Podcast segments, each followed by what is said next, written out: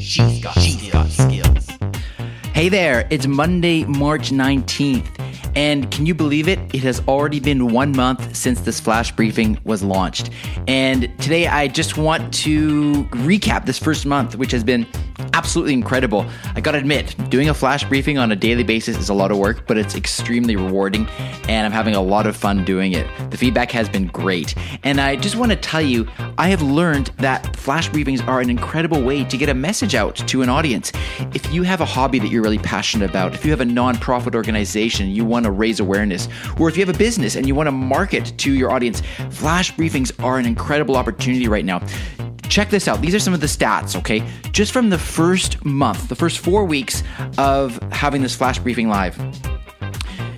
On average now, the flash briefing is being listened to 300 times a day. And that means that in the 1 month, my flash briefing has been listened to over 7,000 times. And it's been across 10 different countries, most of which are in Canada, obviously. But Canada, United States, India, United Kingdom, China, Netherlands, France, Romania, Germany, Vietnam. So pretty impressive the reach that you can get with this. As far as the time that people are listening to this, no real surprise here. Most people listen to their flash briefings before getting ready for their day. And so most people are listening to the flash briefing between 6 and 10 in the morning. So if that's the time that you're listening to it, then you're definitely with the majority here. And finally, the reviews have been fantastic. I really want to acknowledge those of you that take the time to leave a review. There's been tons of reviews on the website, on the Amazon.ca site.